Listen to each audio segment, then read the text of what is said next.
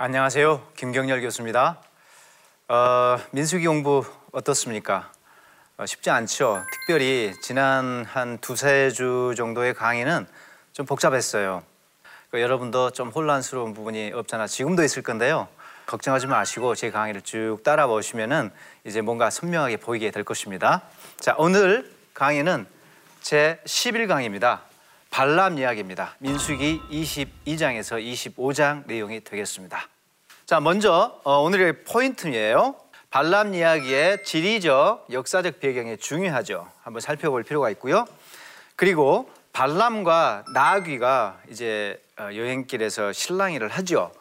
근데 상당히 중요한 영적인 교훈이 거기 있습니다. 그걸 한번 추적해 보도록 하겠습니다. 그리고 어, 발람과 발락이 무려 세 번에 걸쳐서 저주를 이스라엘을 향한 저주를 시도하는데 다 실패로 돌아가고 오히려 그게 반전으로 하나님의 축복으로 돌아오죠. 그 과정을 하나하나 우리가 살펴볼 필요가 있습니다. 그리고 마지막으로 이제 25장 사건이죠. 이게 아, 바알볼 음행 사건입니다. 이게 별개 사건이 아니고 사실은 발람이 주동했던 그런 사건이었습니다. 자, 발람 이야기의 지리적, 역사적 배경을 먼저 살펴보도록 하죠. 그래서 이 지도를 보시면 이 도표와 더불어 어, 비교해 보시면은 어, 명확하게 이해를 할 수가 있을 겁니다. 그러니 어, 제가 생각할 때는 이 가데스 이 어느, 어느 근방에서 지금 미리암이 사망을 합니다. 사망을 하고 그들이 바로 물 불평 사건을 터뜨리고 모세가 불순종하고 이 어디에선가 발생했을 거예요. 그리고 그들이 곧바로 에돔 통과를 시도하는데 에돔이 허락을 하지 않습니다. 그래서 에돔이 틀어막으니 그들이 우회를 할 수밖에 없죠. 우회했죠. 우회해서 홍해길로 빠집니다. 근데 이 과정이 무려 38년이 걸렸다는 것이에요. 그런데 20장에서는 이 부분이 누락이 되어 있습니다. 갑자기 호루산으로 점프를 합니다. 가데스를 떠나서 호루산에 도착했다. 그러나 이 과정이 민수기 33장에 어느 정도 나와 있어요. 거기에 그들이 어느 곳을 어느 지역을 거쳐 갔는지 그 이름 지명들이 나오고 있습니다. 그건 거기서 우리가 살펴보기로 하고 어, 무려 오랜 세월 동안 38년여 세월 동안 그들이 광야에서 어, 방랑을 하다가 드디어 호르산에 도착을 했다. 거기서 아론이 사망을 했다는 것이죠. 그리고 그들이 아론이 죽고 난 다음에 약간 북진을 시도를 합니다. 여기서 네개부 쪽에서 북진을 시도하는데 아라시 거기서 틀어막고 공격을 해옵니다. 그런데 다행히 거기서는 승리를 거두어요. 이깁니다. 그런데 이겼으면 더 올라가야 될 것 같은데 더 이상 북진을 못하고 성경에는 안 나왔지만 하나님이 막으셨어요. 그래서 그들이 다시 길을 틀어서 에돔 땅 쪽으로 다시 남쪽으로 내려옵니다. 자, 그 과정을 우리가 이 그림을 통해서 확인해 볼 수가 있는데 이들이 여기서 길이 막히고 다시 에돔을 우회해서 에시온 게벨이라는 곳을 민수기 33장에 나와요. 이 근방을 통과해서 그러면 남쪽으로 한참 내려와야 됩니다. 그리고 왕의 대로를 따라서 북상했다는 거죠. 이게 세례강입니다. 이 세례강을 통과했다는 것은 에돔 땅을 에돔 국경선을 넘어갔다라는 것이고 그 다음에 연달아 이게 아르논강이거든요. 아르논강을 넘어갔다는 것은 뭐냐? 모압 역시 모압 영토도 완전히 통과했다는 거예요. 그리고 그들이 이 비스가산 일대에 도착을 했다는 것이죠. 여기서 이들이 전쟁을 이제 시행을 하는 것이고요. 네, 이 지도를 보면 쉬워요. 자, 여기가 에돔 국경선입니다. 세렉강 통과했죠. 그리고 모압의 국경선은 아론강입니다. 통과했어요. 그리고 그들이 도착한 곳이 어디냐면은 바로 비스가산. 비스가산은 이 모압 평지가 이쪽입니다. 이쪽 일대고 비스가산은 아바림산이 이렇게 넓게 분포되어 있고요. 비스가산은 그 위쪽이고 거기 어딘가에 느보산이 자리 잡고 있어요.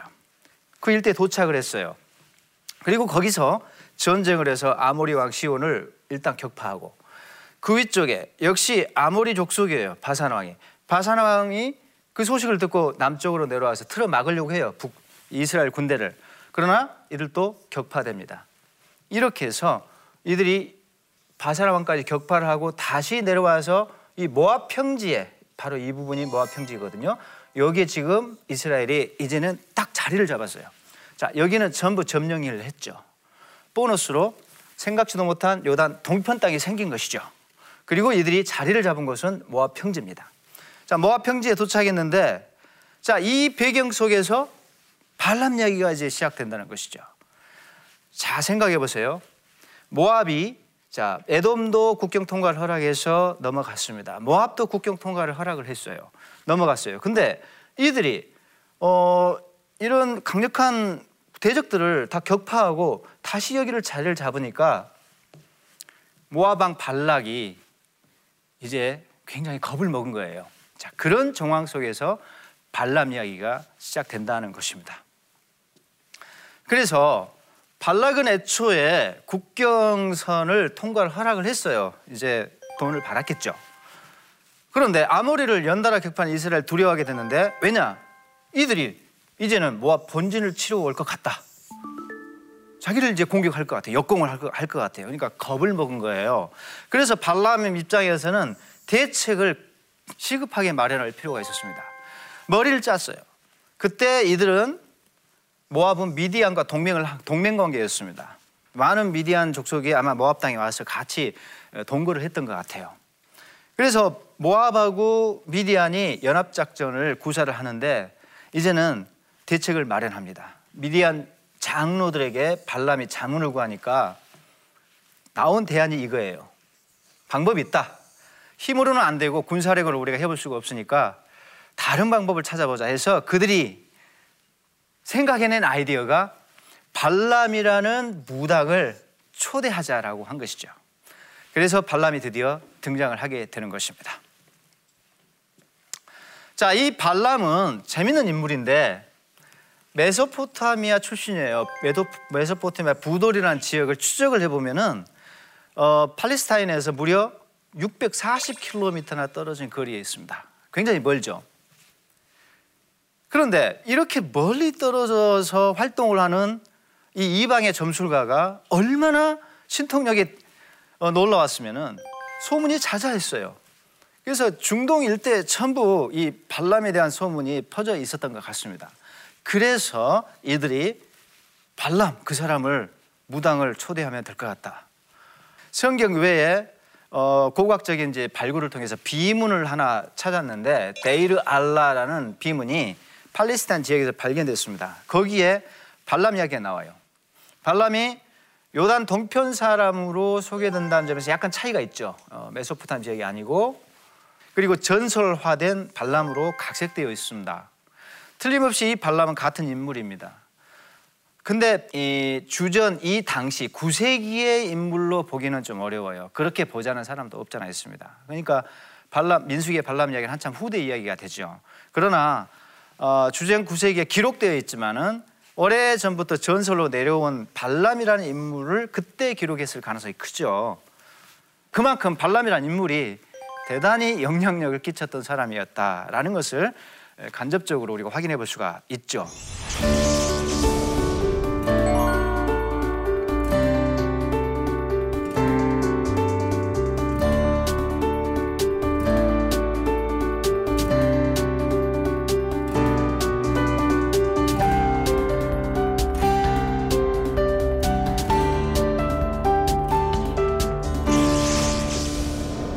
이 발람이 초대를 받고 이제 모압 땅 팔레스타인을 향해서 떠나는 어, 이야기가 펼쳐지고 있죠. 발락이 초대를 했어요. 대규모 사절단을 보냅니다. 뭐 인물이 그만큼 되니까 어, 굉장히 어, 격식 있는 그런 사절단을 보냈다고 봐야죠. 그래서 모압 장로들, 미디안 장로들 급이 높은 사람들이죠. 그리고 복채를 톡톡이 아주 굉장히 많은 복지를 준비를 해서 길을 떠납니다. 그런데 불행히도 흥정에 실패를 합니다.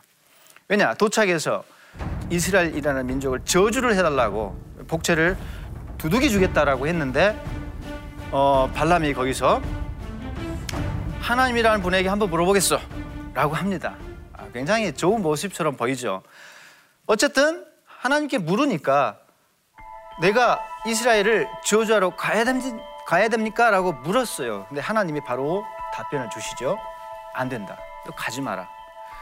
가서 저주를 해서는 안 된다. 너는 길을 떠나서는 안 된다고 일단 하나님이 막으셨어요. 그러니 흥정에 실패를 하죠. 그래서 이들이 빈손으로 돌아갑니다. 그런데 발락이 두 번째 사절단을 또 보내요. 이번에는 더 어, 대단한 신분을 가진 고관 대작들을 보냅니다. 그리고 복채가 아니에요. 네가 원하는 대로 다 해주겠다. 라는 그런 제안을 가지고 그들이 길을 떠납니다. 그때 발람이 뭐라고 답변한지 아세요? 여기에 발람의 심리가 나와요. 발람의 숨은 마음이 딱 엿보이는데 내게 막대한 임금을 준다 해도 틀림없이 발람은 지금 이 복체의 눈이 멀어져 있습니다. 금은 보화에 지금 관심이 가 있다는 거죠. 그리고 또 하나 내게 하나님이 무슨 말을 하는지 또 한번 알아보겠다. 아니 이미 답변했잖아요. 근데 답을 주셨는데 또 알아보겠다 는 것은 뭔가 다른 대답을 기대하고 있다는 거죠.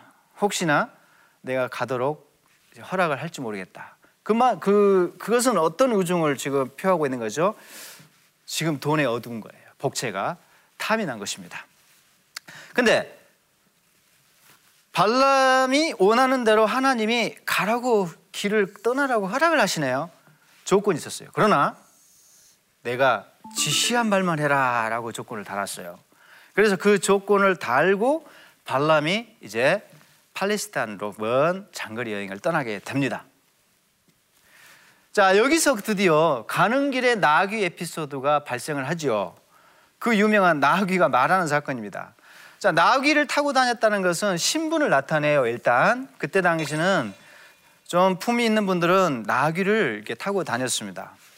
그런데 여호와의 사자가 귀를 불칼을 들고 길을 막으셨어요. 그거를 노새가 봤습니다.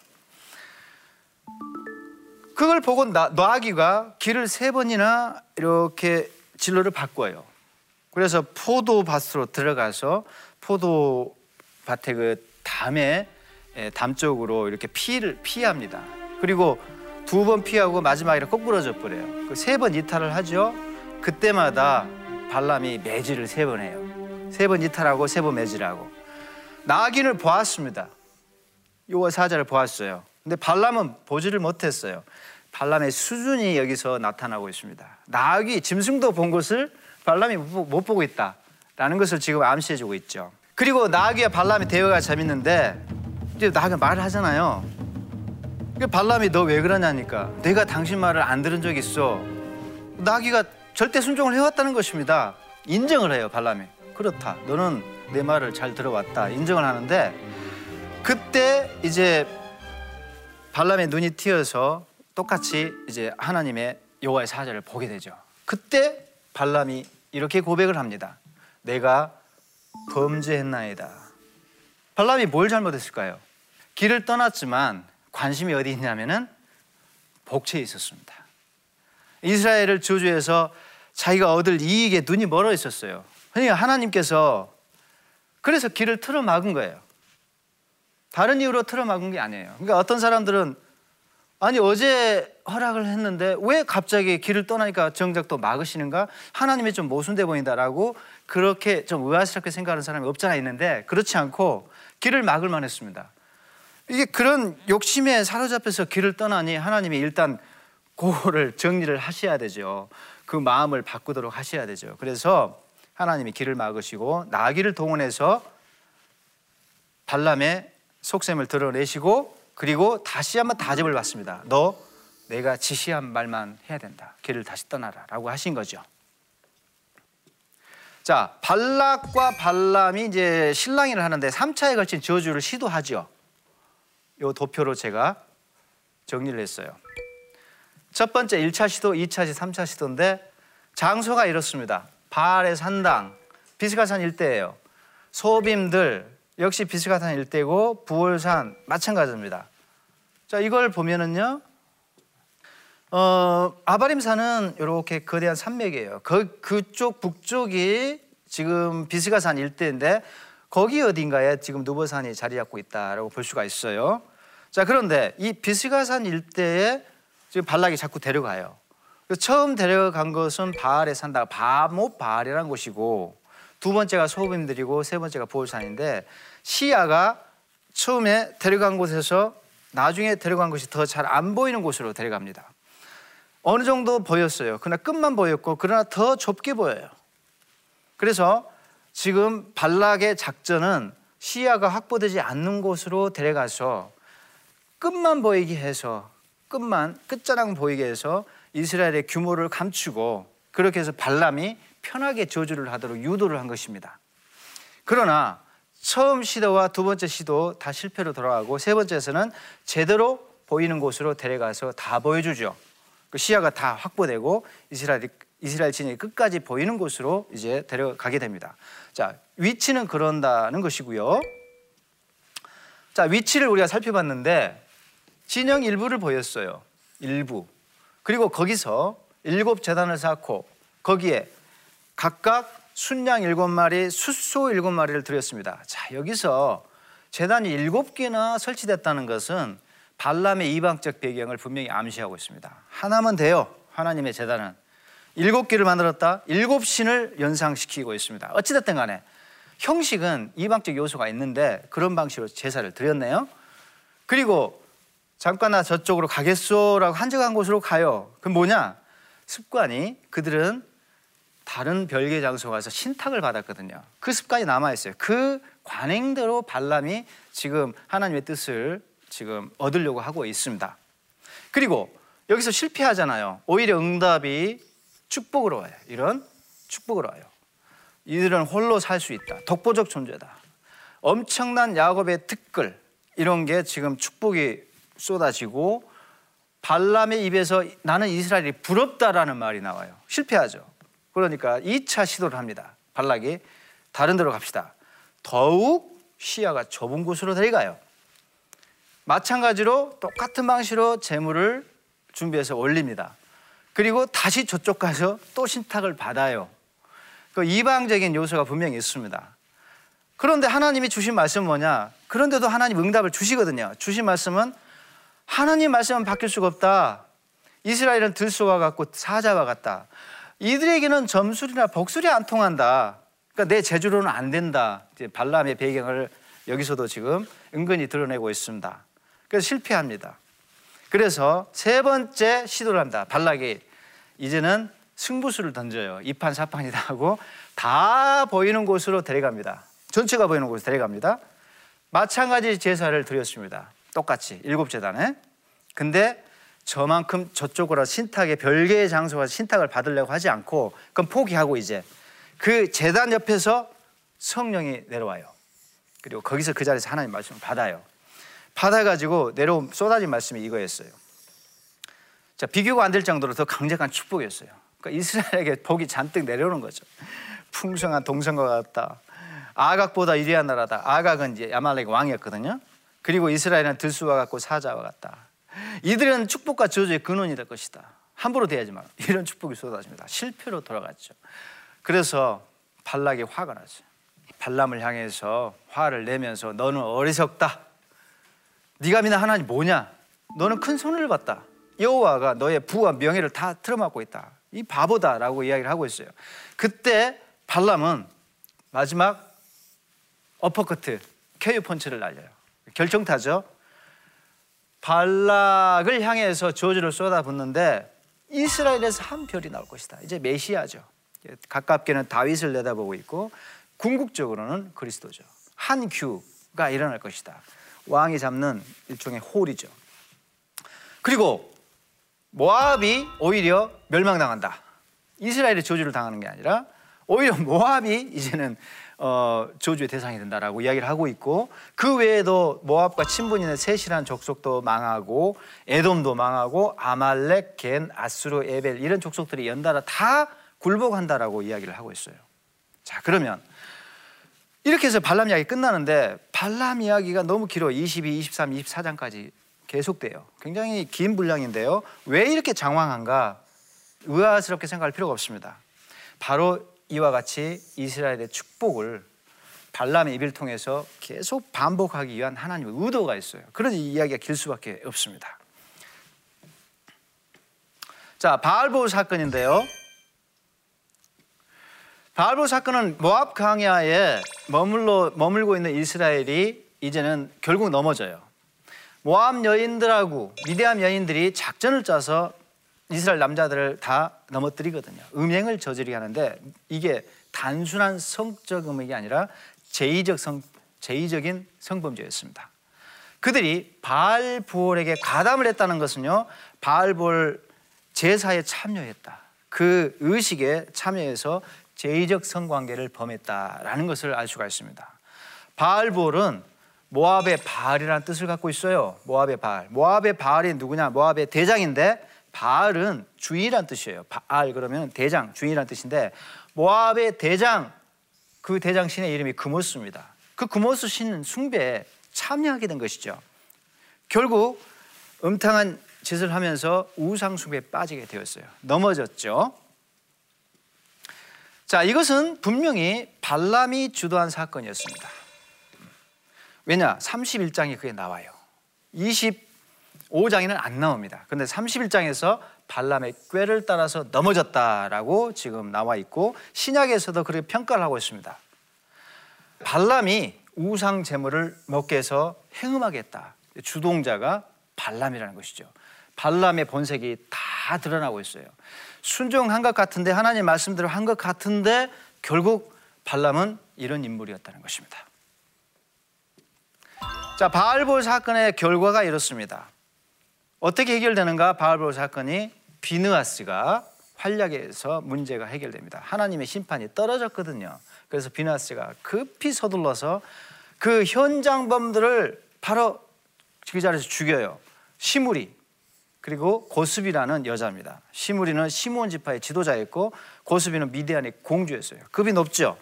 이들을 죽이니까 재앙이 멈춰서 이미 그러나 2만 4천 명이 사망을 했어요. 그러나 어찌됐든 간에 멈췄어요. 그리고 하나님께서 어, 이런 활약을 했던 비느아스에게 지금 아론의 손자거든요. 아론의 손자인데 비느아스 가문의 영원한 제사장직을 또 보장을 하게 됩니다. 이런 축복을 받게 됩니다. 자 이렇게 해서 어, 바알보 사건도 수습이 되는데 우리 삶에 적용할 점을 몇 가지 생각해 보도록 하죠. 먼저 결코 어, 무당의 직글, 국거리, 무당의 국거리나 점술에 의존하는 신뢰가 돼서는 안 되죠. 지금 발락에 그런 짓을 하려고 했고 발람이 그런 방법을 동원해서 뭔가를 해보려고 했잖아요. 안 되는 것입니다. 하나님은 하나님이셔요. 하나님이 뜻대로 하시는 거죠.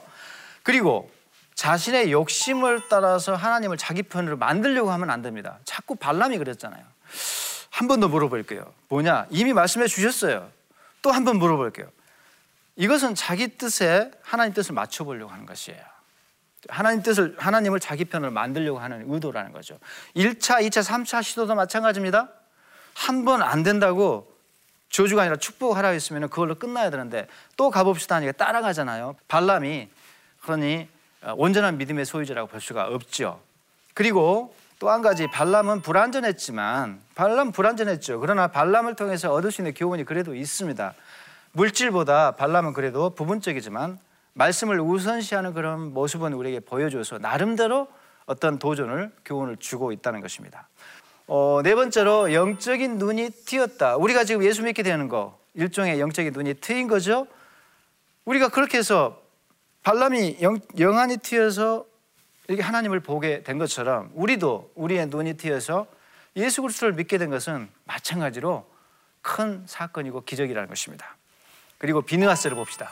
비느하스는 활약을 했잖아요. 급히 서둘러서요. 문제 해결을 했습니다. 앞장서서 하나님이 원하는 해결책을 그대로 어, 그가 어, 실천하고 이렇게 해서 재앙을 막았습니다. 오늘날 비느하스가 필요합니다. 교회를 살리기 위해서는 때로는 빠르고 과감한 결단이 필요합니다. 때로는 우리가 그런 비느하스 역할을 할 필요가 있을 것 같습니다. 자, 오늘 강의 여기서 마치도록 하겠습니다. 자, 다음 강의는 12강인데요. 어, 이제 26장부터 31장 내용인데 2차 인구 조사와 어, 땅에 들어갈 준비에 대한 내용입니다. 이제 흥미진진한 내용인데 또 펼쳐집니다. 다음 강의 또 기대해 보시기 바랍니다. 수고하셨습니다.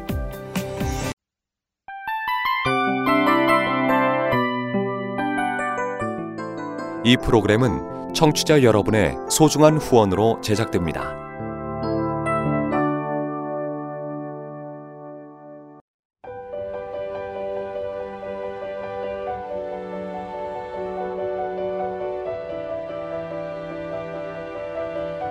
세상에는 수많은 교회들이 있지만 더 깊이 있는 말씀 강해를 찾기 위해 크기로만 교회를 선정하지 않습니다.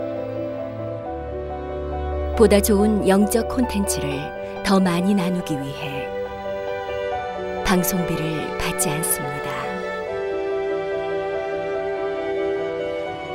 1년 365일 복음만 전하고 싶어서 우리는 광고를 하지 않습니다. 온누리의 복음을 땅끝까지 CGN TV와 함께 땅끝 선교사가 되주세요.